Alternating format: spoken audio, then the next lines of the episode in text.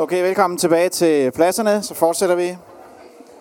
Jeg har fået lov af Flemming at bare kalde til orden. Og øh, tage ind i noget kaffe med. Det er godt at have lidt bevæbning med til talen.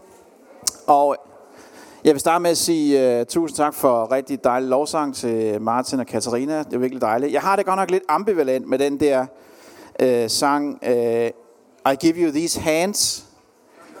Jeg synes, den er ikke 100% inkluderende, men altså, det, det er okay. Jeg tager det hele med. Jeg, jeg, jeg tænker lidt på, om de har valgt den specifikt til i dag. Det kan faktisk godt være.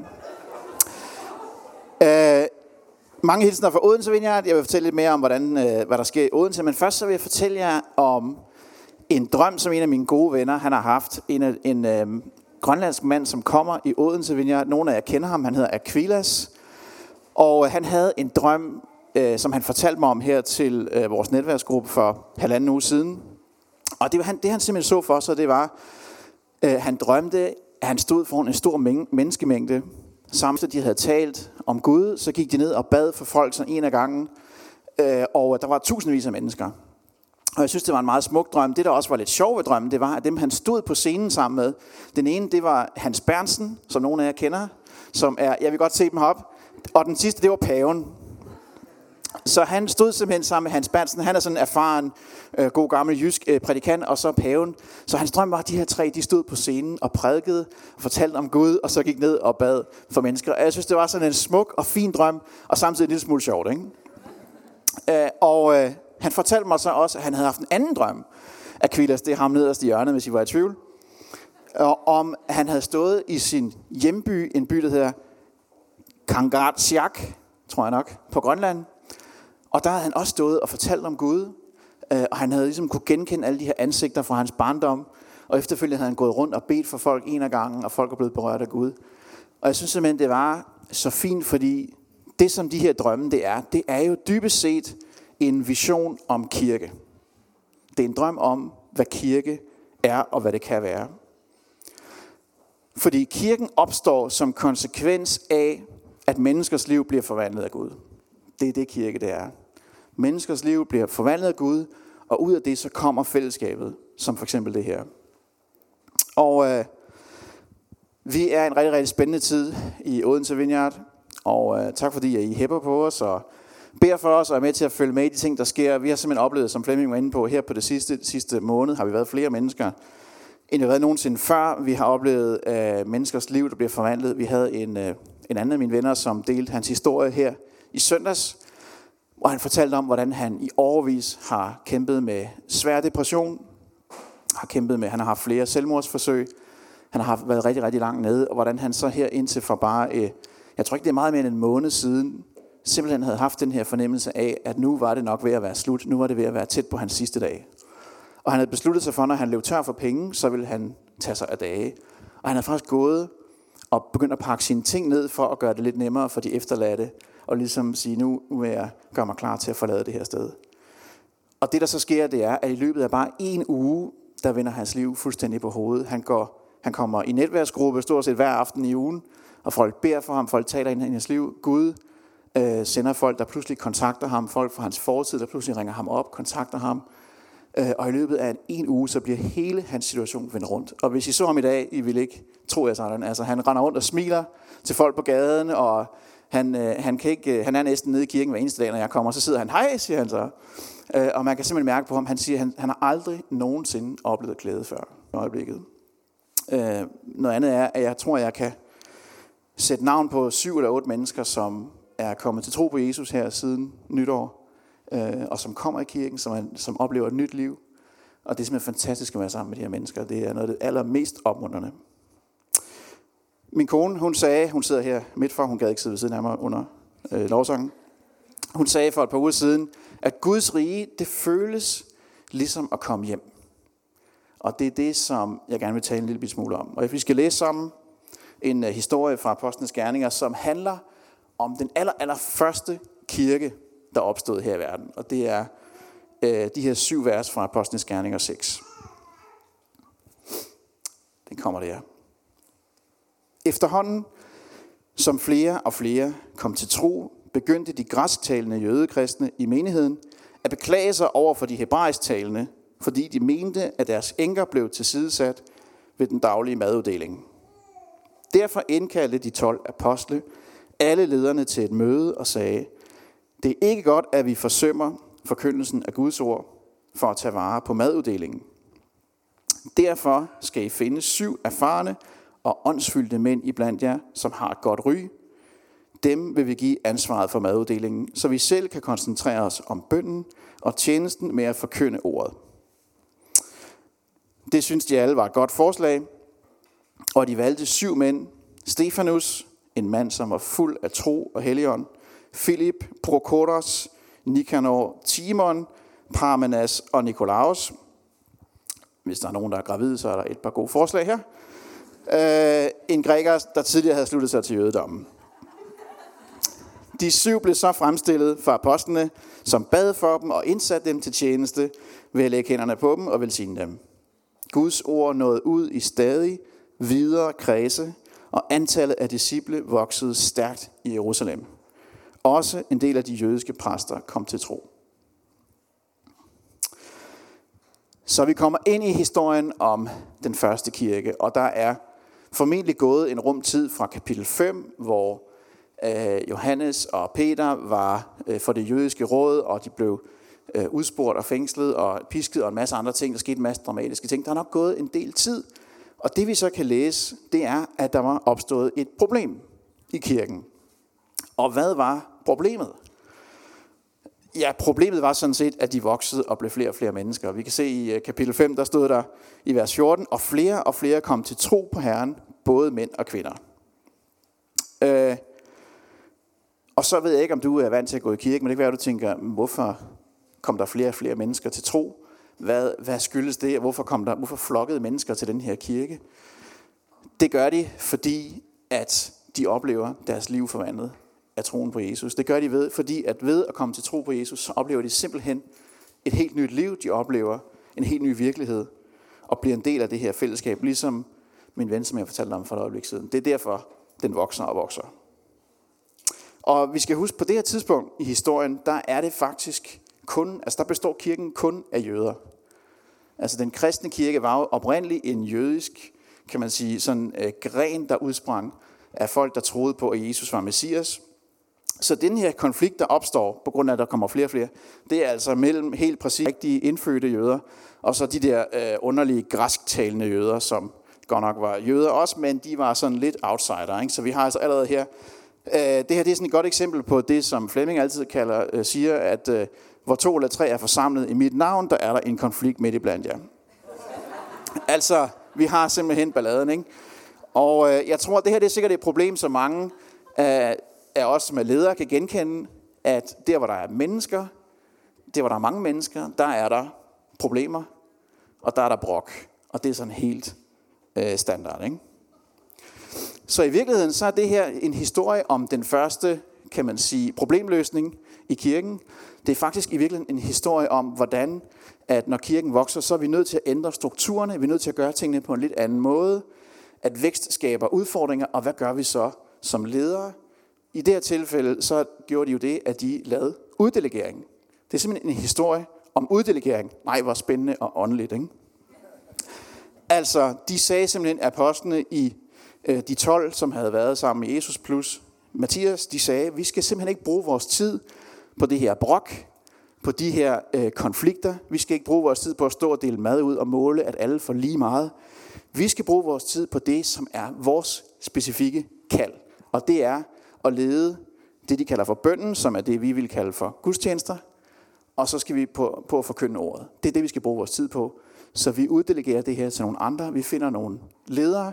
Det, som man også i, i nogle oversættelser kalder for de syv diakoner, som kan tage sig af det sociale arbejde. Så på den måde lignede kirken rigtig meget det, vi kender herfra. Ikke? Der er ikke en stor forskel.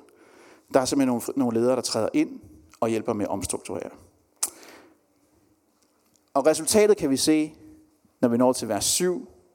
Det, der står, det er, at efter den her omstrukturering, så nåede kirken stadig videre ud. Antallet voksede stærkt. Og øh, der var simpelthen plads til flere. Ikke? Der, der var simpelthen plads til, at der var flere, der kunne komme til. Så det er simpelthen en historie om, hvordan at vi var nødt til, ud af de her mange mennesker, der kommer til tro, så opstår kirken, og efterhånden som den vokser, så må der også komme nogle strukturer, noget uddelegering, noget omstrukturering, for at der kan være plads til endnu flere. Og jeg synes, når jeg læser det her, øh, så kan jeg se, at det var tydeligt for mig, at de her apostle, de havde ikke først og fremmest en vision for en eller anden stor kirke, eller en sådan, nej, vi skal bygge en stor kirke, nej, hvor kunne det være fedt, hvis vi blev rigtig meget. En stor, flot menighed, med en stor bygning, og så kan vi stå op foran og blive hyldet af, de, af masserne. Jeg tror, kirken den opstod egentlig mere som et resultat af deres kald. Og med det der mener jeg, at det de var opsat på, det var at holde sig til det væsentlige. Det var at bruge deres ressourcer på det, som de følte sig kaldet til. Og det er blandt andet det, som vi kan læse i de her meget kendte vers fra Matthæus 28, som Jesus fortalte os om lige inden han tog hjem til sin far, hvor han siger, gå ud, gå derfor ud og gør mennesker for alle folkeslag til mine disciple. Døb dem til at tilhøre faderen og sønnen og helligånden, og lær dem at adlyde alt, hvad jeg har befalet jer. Jeg tror, disciplenes kald, det var først og fremmest til, at mennesker skulle lære Jesus at kende, og de skulle blive efterfølgere af ham. Og ud af det, der opstod kirken. Altså det her ord med at gøre disciple, øh, eller følge efter. Vi har ikke sådan rigtig noget i vores sprog, der minder om det. Vi, vi kender ikke helt den her, den her øh, kan man sige, øh, tankegang omkring at være en disciple, men det bedste øh, sådan, øh, parallel, man måske kunne drage, det var for eksempel, hvis man nu ønsker at blive øh, håndværker, man gerne vil være håndværksvend eller håndværksmester, så går man i lære. Ikke? Så går man sammen med en mester i nogle år. Og det er i virkeligheden det, som disciplene de ville. De ville, at mennesker skulle komme i mesterlære hos Jesus. Og så efterhånden, som flere og flere kom til, så måtte de bygge kirke rundt om det. Det var deres primære kald. Men når vi så har sagt det, så er vi også nødt til at sige, at det giver også mening for os så at have en vision for kirke. Altså hvis kirke er det sted, hvor mennesker de finder tro på Jesus, hvis kirken er det sted, hvor liv bliver forvandlet, så giver det også mening for os at have en specifik vision for det, ligesom Aquilas' fantastiske drøm. Jeg vil ønske, at jeg drømte drøm. Fordi nogen de vil sige, at kirken det er jo bare sådan en eller anden konstruktion. Ikke? Altså, at det er et eller andet, vi, vi sådan sætter sammen i en eller anden form for religiøs øh, opstyltede ting. Men i virkeligheden, så tror jeg, hvis vi læser Bibelen, så kan vi se, at kirken er en helt central del af det, som Jesus han ville her på jorden. En helt en nøgleting i det, Jesus han ville her på jorden. Kirken var simpelthen Jesus' egen idé. Det var ikke noget, disciplene fandt på. Det var hans idé fra starten af. På et tidspunkt så siger han til Peter, jeg vil bygge min kirke på dit lederskab. Ikke?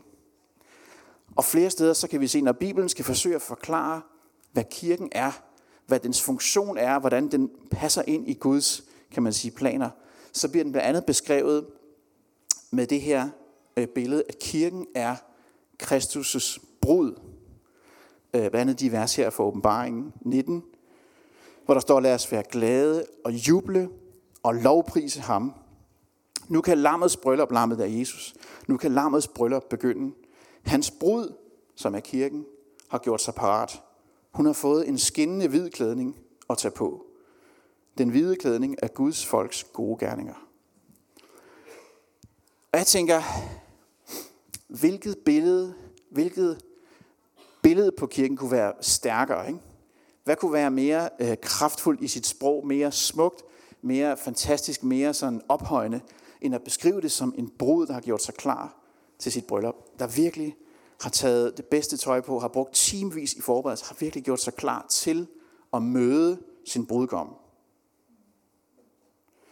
Hvad kunne være mere ømt? Hvad kunne være mere omsorgsfuldt billede for Gud at bruge om, hvordan han tænker om sin kirke? Og jeg tror, fordi det kan jeg høre, at mange mennesker, de misforstår jo, hvad kirken er. Når jeg taler med mennesker, måske særligt folk, der ikke selv er en del af kirke, så har de nogle helt andre idéer om, hvad kirke er. Mange vil tro, det er en religiøs institution, altså det er sådan noget med, med at holde på nogle religiøse normer og regler, og noget magt og noget et eller andet, øh, med at være kirke, øh, verdens politimand og sådan noget.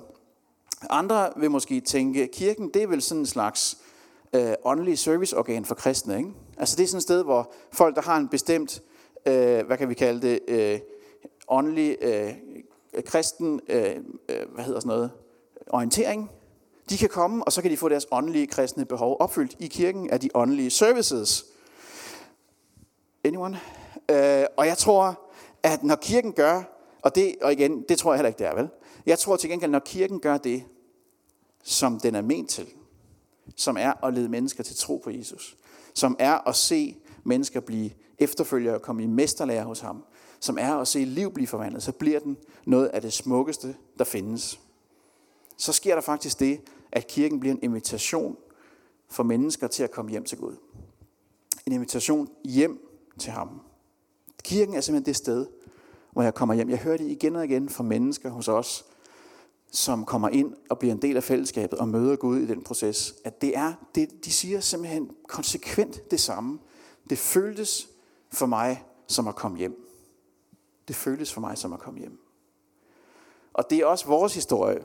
Sara og jeg, vi trådte ind, øh, vi, har, vi har altid været vant til at gå i kirke, og har selvfølgelig en masse erfaringer før det, men vi trådte ind i 2001, der trådte vi ind i den her kirke i København Vineyard. Vi var godt nok ikke her, vi var et andet sted, men vi trådte ind i København Vineyard, og det, som jeg med det samme oplevede, den følelse, jeg havde fra første fem minutter, jeg kom ind, det var følelsen af at tænke, jeg tror simpelthen, jeg er kommet hjem. Jeg tror, jeg har fundet mit åndelige hjem. Jeg kan ikke helt forklare, hvorfor. Det har jeg så måske kunne sætte flere ord på siden da. Men jeg vidste, jeg kunne bare mærke, her er jeg hjemme. Og jeg tror, når det som den øh, er ment til at være, så bliver kirken noget af det smukkeste på jorden. Så bliver den Jesu egen brud. Ikke? Smuk, beundringsværdig. Og jeg kan huske øh, en, en, en ting, da vi for seks år siden flyttede til Odense for at starte en ny kirke, der havde jeg den her tanke inde i mit hoved. Jeg tænkte, vi skal simpelthen lave og forberede en stor, fed brud for Jesus. Ikke? Det er simpelthen det, vi skal. Og uh, det bringer nogle billeder på nethinden og sådan noget. Men det, er, helt, det, var, øh, det er en del af historien. Så jeg tror, at den her historie fra Apostlenes 6, den om den allerførste kirke, den udfordrer os simpelthen på, hvordan vi tænker om kirken. Den udfordrer mig på, om jeg tænker på kirken på sådan et eller andet, som er til for at opfylde mine åndelige behov. Og øh, hvis jeg ikke sådan helt er rigtig begejstret, hvis jeg er sådan lidt, mm, så kan jeg give den en sur smiley, ikke? Øh, og, og to og en halv stjerner på, øh, på Facebook, og så kan jeg finde en anden kirke, der har nogle lidt bedre åndelige services. Ikke? Så kan jeg lige finde noget, hvad der som passer bedre til mig. Fordi jeg mener helt seriøst, at en kirke skal ikke vurderes på, om den opfylder de kristnes behov. Det siger jeg lige en gang til. Jeg tror ikke, en kirke skal vurderes på, om den opfylder de kristnes åndelige behov. Jeg mener simpelthen, det er en forkert måde at vurdere en kirke på. En kirke skal vurderes på, om mennesker kommer til tro på Jesus. Det er simpelthen det, det handler om. Om liv bliver forvandlet, om mennesker kommer til tro, det er sådan, vi skal vurdere kirken, om den gør det, den er ment til at gøre. Paulus han siger det et sted i 2. Korinther 5, 19, så siger han sådan her. Sagt med andre ord, det var Gud, som gennem Kristus tilbød fred, forsoning og fællesskab mellem sig selv og verden, ved at tilgive mennesker deres synder. Og så siger han sådan her. Og han har betroet os at bringe dette budskab om forsoning til alle mennesker. Det er ligesom det, der er planen. Det er derfor, vi er her som kirke, og bringe det her til mennesker. Og jeg tænker sådan her faktisk, en kirke er ikke formålet med at være kirke. Det er sådan, kirken er startet, og det er det, den er her for. Og vi kan lede mennesker til tro på mange måder. Vi kan lede mennesker til tro ved at gå ud og møde folk uden for murene, selvom det jo er dybt radikal tankegang. Tænk, hvis vi gik udenfor. Øh, og ved at gå ud og møde, ikke gemme sig her, gå ud og møde folk på gader, stræder, lave øh, arrangementer, øh, gå ud og hjælpe folk, der har brug for det. Vi kan også lede mennesker til tro bare ved at være gæstfri. Bare ved at invitere mennesker ind i et radikalt inkluderende fællesskab. Ved at give mennesker et hjem at komme til.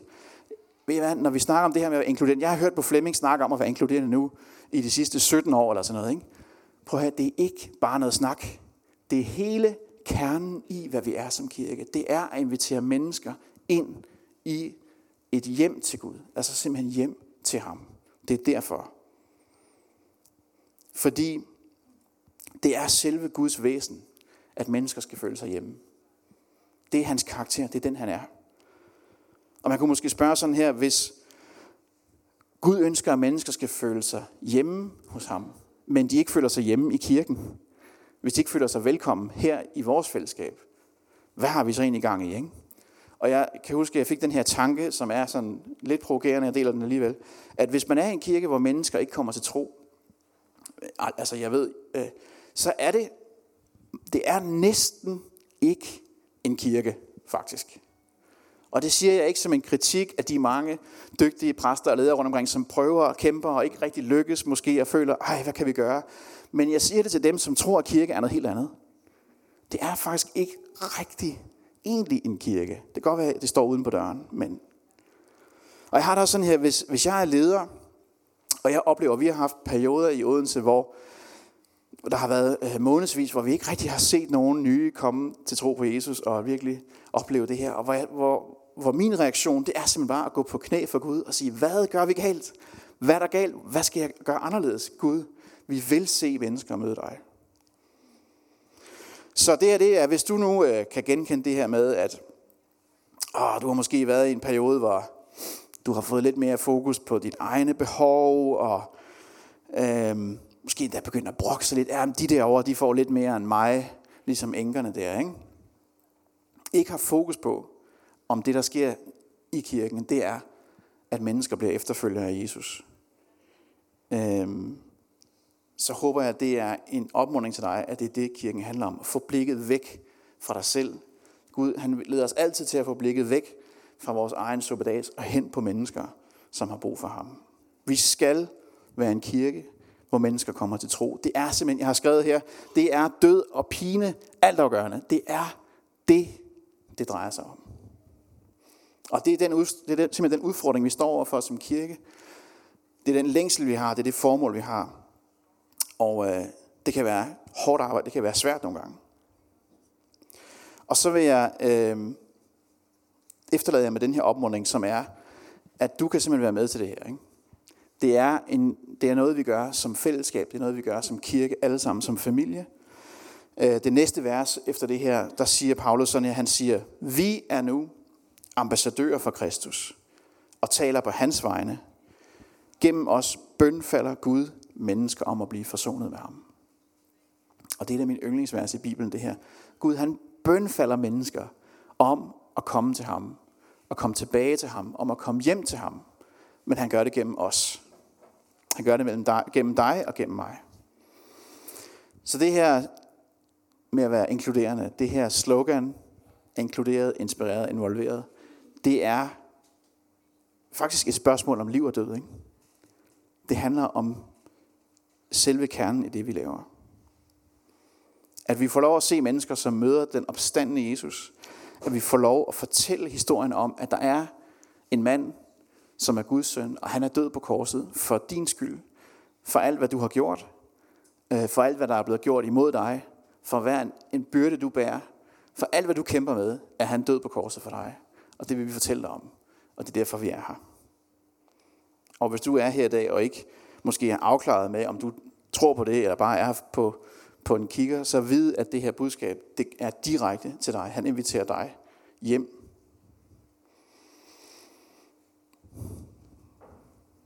Og jeg tror, at det vi kan gøre, det er, at vi kan selvfølgelig vi kan gå ud og møde mennesker. Vi kan møde mennesker på vores arbejdsplads eller studie, vores venner, vores familie. Vi kan øh, fortælle om, øh, hvem Gud er, øh, bare i vores dagligdag. Vi kan også gøre det, at vi simpelthen inviterer mennesker ind i det her fantastiske fællesskab. Øh, jeg læste faktisk en statistik, der siger, at mellem, mellem 80 og 90 procent af alle kristne, de har ingen intention om at invitere nogen med i deres kirke. Altså mellem 80 og 90 procent af alle kristne har ingen intention om nogensinde at invitere nogen med i deres kirke. Og jeg sagde sådan her til, øh, til Odense Vineyard sidste søndag, den statistik, den har jeg tænkt mig, at vi smadrer fuldstændig. Er det ikke rigtigt? Fordi det at invitere mennesker ind og sige velkommen ind i vores fællesskab, kom og find, kom og følg dig hjemme, kom og se, hvem Gud er, det er så sindssygt vigtigt. Og så vil jeg afslutte med den her sidste ting, som er, fordi jeg tror, der er en bestemt ting, i forhold til at øh, møde mennesker øh, og vise dem, hvem Jesus er, så der er en særlig ting i vores kultur, som vi nogle gange overser, som jeg tror øh, har en enorm betydning. Øhm, og det er den enorme kraft, der er i at invitere mennesker ind i vores hjem. Altså, vi lever i et samfund, hvor ekstremt mange mennesker, de, øh, de slider med ensomhed, de savner fællesskab, men de ved ikke, hvordan de skal være i fællesskab. Så mange mennesker, de er, har, øh, jeg kan huske en gang en statistik, der sagde, at de fleste mennesker, de har mellem 0 og 3 venner. Ikke? Og jeg vil sige, det at invitere mennesker ind i vores hjem, det er noget af det stærkeste, der findes. Gud han, han talte simpelthen til mig på et tidspunkt, han sagde, Thomas, hvor, hvor mange mennesker, der ikke kender mig, har egentlig været i dit hjem her de sidste par måneder? Og jeg tænkte bare, uh, det var ikke så mange.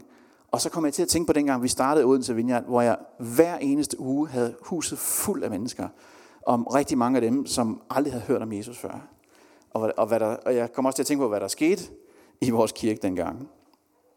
Og jeg vil sige til dig, det kan godt være, at du ikke har et uh, kæmpe hjem, og det behøver ikke at være fint og flot. Det behøver, der behøver ikke altid at rydde op.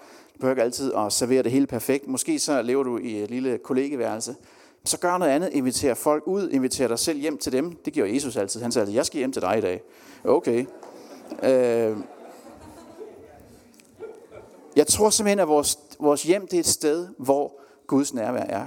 Forleden, øh, så var jeg, øh, for nogle uger siden var jeg på en konference i Irland sammen med Sara, og vi fik lov at bo hos en mand, der hedder Mark Marx, som nogle af jer kender ham, han har noget at gøre med Healing on the Streets. Og da vi kom ind øh, og blev indlogeret hos ham og hans kone, så sagde han, i skal bare vide, her der er der rigtig mange øh, præster, der kommer og bor, og øh, vi har en oplevelse af, at her der er Guds nærvær, og, de, og folk de bliver ligesom genoprettet og fornyet, når de bor hos os nogle dage. Wow. Men hvis man kender Mark, så er man ikke overrasket. Det, det er den type, han er. Men jeg, jeg tror, at flere af os, vi skal tænke sådan. Vi skal simpelthen tænke sådan. Hvis du inviterer nogen ind i dit hjem, så er Guds nærvær der. Og den følelse af at være hjemme, den følelse af gæstfrihed, kan gøre en verden til forskel. Og for nogen kan det næste skridt måske være at komme her og opleve det i en anden kontekst. Ikke? Det samme er for kirken. Hvor ofte er der mennesker, som ikke kender Jesus? Hvor ofte har du nogen med, eller inviteret nogen, som ikke kender Jesus? Så de kan få lov at føle sig hjemme. Det er det, der er kirke. Kirke, det er når mennesker møder Guds gæstfrihed, når de møder hans kærlighed, og når de så hører evangeliet og åbner sig for ham, og vi kan sige velkommen hjem. Ja.